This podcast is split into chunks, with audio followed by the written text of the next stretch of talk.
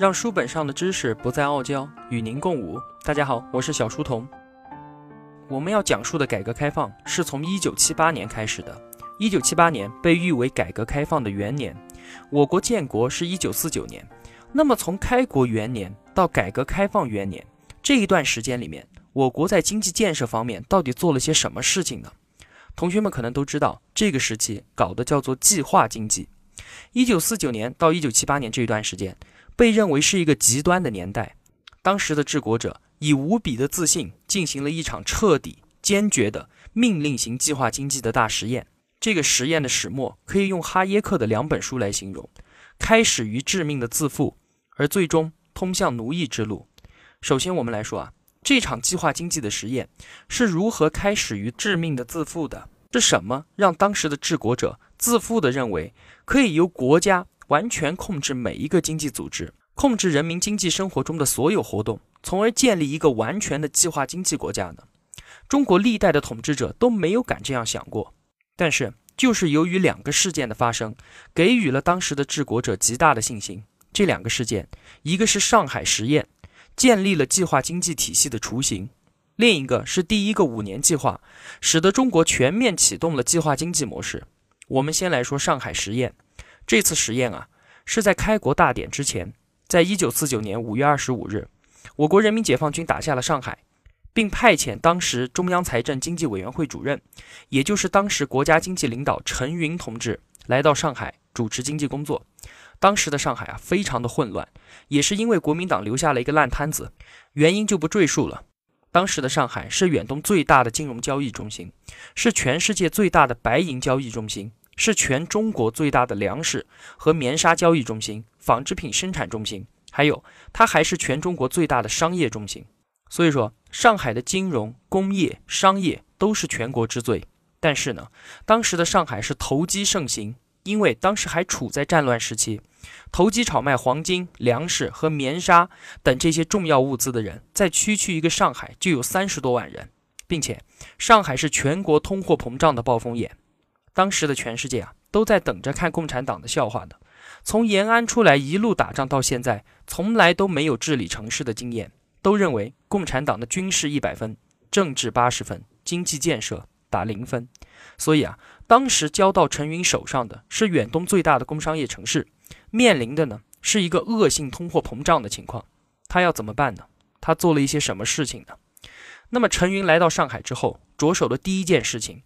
资本市场管制，在六月十号，解放军查封了远东最大的证券交易所上海证券大楼，当场扣押了两百三十四个人。随后，全市的证券交易所被尽数查封，民间金融活动被彻底取缔，资本市场从此退出了上海的经济舞台。对上海来说，意味着亚洲金融中心的功能被彻底摘除，从此香港取代了上海的地位。在此后的半个多世纪的时间里面啊。它成为了单纯的轻工业和商业中心，证券交易所重新回到上海滩，已经是四十一年以后，一九九零年的事情了。这个事情我们以后还会说。陈云来上海办的第二件事，管制生产资料。刚才我们说啊，上海有三十多万人在从事投机倒把的炒卖活动。陈云做的第二件事情就是坚决的打击投机者，稳定物价。陈云呢，先从两白一黑入手，两白指的是棉纱和粮食。一黑说的是煤炭，怎么打击？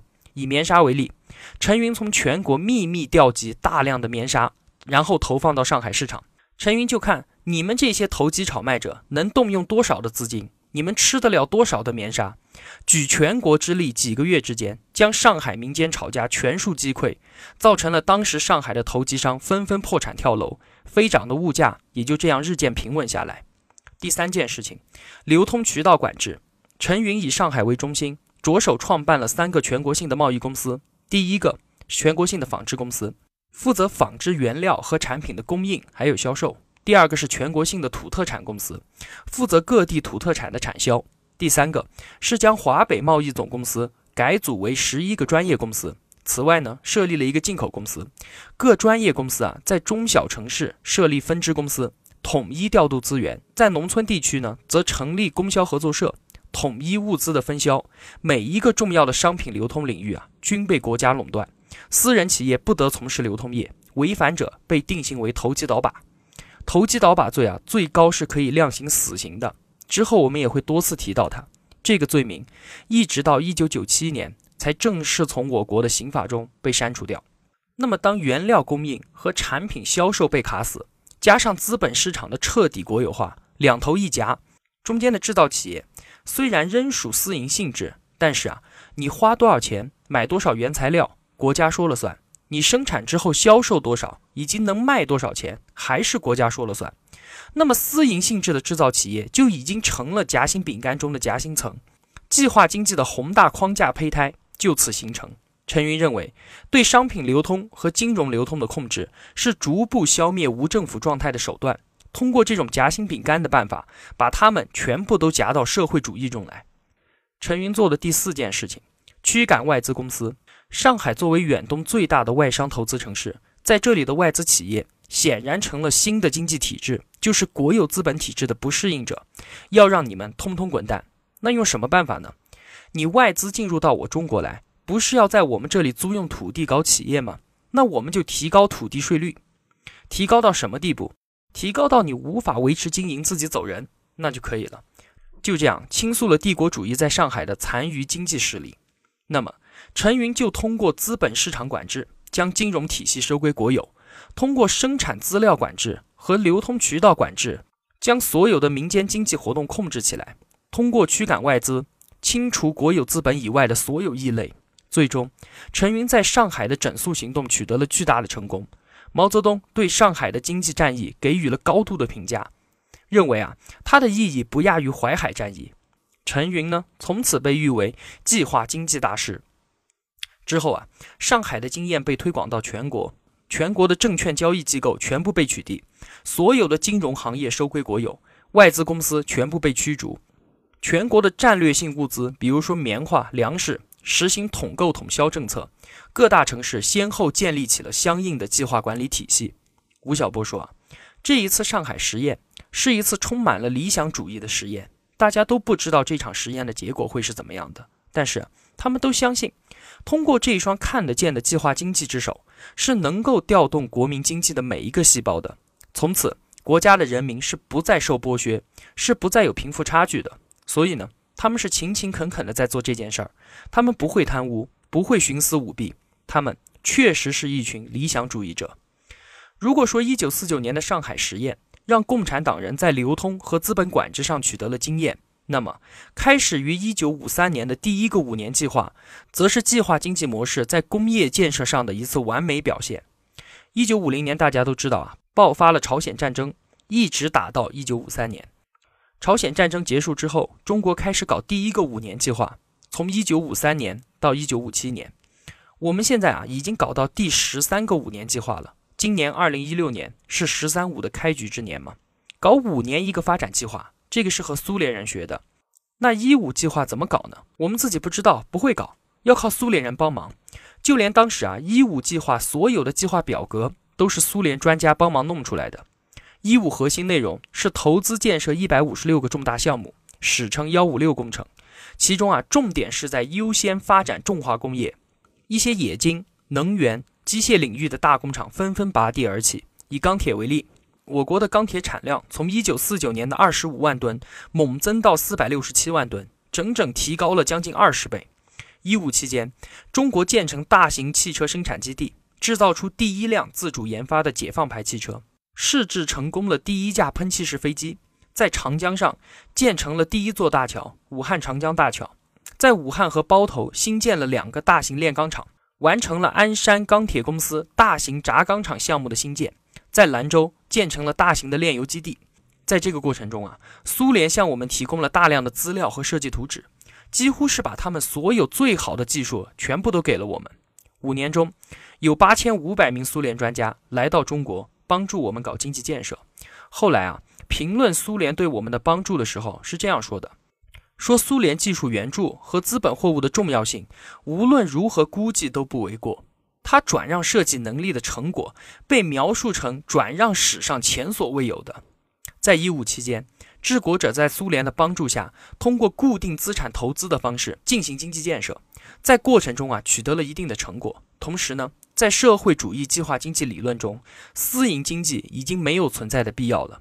于是着手彻底清除私营经济。清除私营经济第一步，推广成云的夹心饼干的方法。我们之前说过了，通过控制资本、控制生产资料和控制销售流通环节，把私营经济夹到社会主义中来。第二步，发动了一场席卷全国的“三反五反”运动，这是新中国成立以来第一次大规模的政治运动。其中“三反”说的是啊，党政机关工作人员中开展反贪污、反浪费、反官僚主义。那么“五反”呢？“五反”是在私营工商业者中开展反行贿、反偷税漏税、反盗骗国家财产、反偷工减料、反盗窃国家经济情报。那么在运动中啊，各地纷纷采取了清算大会、批斗大会的形式，普遍出现了给资本家戴高帽子和进行体罚的现象。那么在暴风骤雨般的群众怒吼之下，资本家成为了被鄙视、被彻底妖魔化的族群，甚至连他们自己都对自己产生了厌恶。据计算，到三反五反运动结束，查补收缴的货币多达三十多万亿元，比朝鲜战争军费的一半还要多。第三步。在一五计划期间，所有建设规划中，私营企业和私人资本都无法参与其中，彻底的被边缘化。随着计划经济体系的确立以及国有资本的扩张，给予民营经济的生存空间已经越来越小了。走到最后一步，在一九五五年十月的时候，中共召开第七届六中全会，毛泽东说：“我们的目的就是要使资本主义绝种，要使他们在地球上绝种，成为历史的东西。”马克思主义就是这么凶，良心是不多的，就是要使帝国主义绝种、封建主义绝种、资本主义绝种、小生产业绝种，这些方面啊，良心还是少一点好。讲完话之后，一九五六年一月份就提出跑步进入社会主义，加快消灭民间工商业者。到一九五六年的二月份以后，完成了全中国私营企业的全面改造，彻底消灭了民营经济。消灭民营经济的速度之快，就连毛泽东本人都很意外。原本啊，最初计划是到一九六七年才完成对资本主义的改造，提前了十二年，在一九五六年就顺利完成了。民营经济在中国的集体消亡，在整个中国经济史上也是独一无二的一个事件。回过头我们来看，一五计划取得了什么样的成果？中国完成基本建设投资总额将近六百亿元。五年新增固定资产相当于一九四九年建国时候的四倍，工农业生产总值平均增长百分之十点九，GDP 平均增长率达到百分之九点二。GDP 增长率九点二是一个什么概念呢？我国改革开放一九七八年到二零零八年，平均 GDP 增长率是百分之九点四。二零一五年，也就是去年，我国的 GDP 增长率是百分之六点九。所以说啊，一五期间百分之九点二的 GDP 增长。单单看 GDP 增长指标的话，是完全可以和后来的改革开放相媲美的。当时我国的经济总量和日本是相当的，当时的韩国经济总量只相当于我国的一个山东省而已。所以说，一五规划是相当的成功，以至于在此后很长的一段时间里面，我们都认为通过一五经验是可以把国民经济搞好的。一五经验是什么？就是举国战略，摒弃所有的私人资本。通过国家对固定资产投资、对重化工业投资的方式来拉动国民经济的发展，在一五计划结束的一九五七年前后，我国几乎同时取得了经济高速成长和消灭私营经济这两个重大的胜利。一五的成就给我们造成了巨大的幻觉，这使得我们治国者的信心前所未有的膨胀。这个时候啊，我们已经是致命的自负了。那我们紧接着又是如何一脚踏进泥潭，致使整个国家到一九七八年改革开放前夕，身处国民经济崩溃边缘的境地呢？下期小书童接着和您说，解读激荡三十年改革开放前的中国。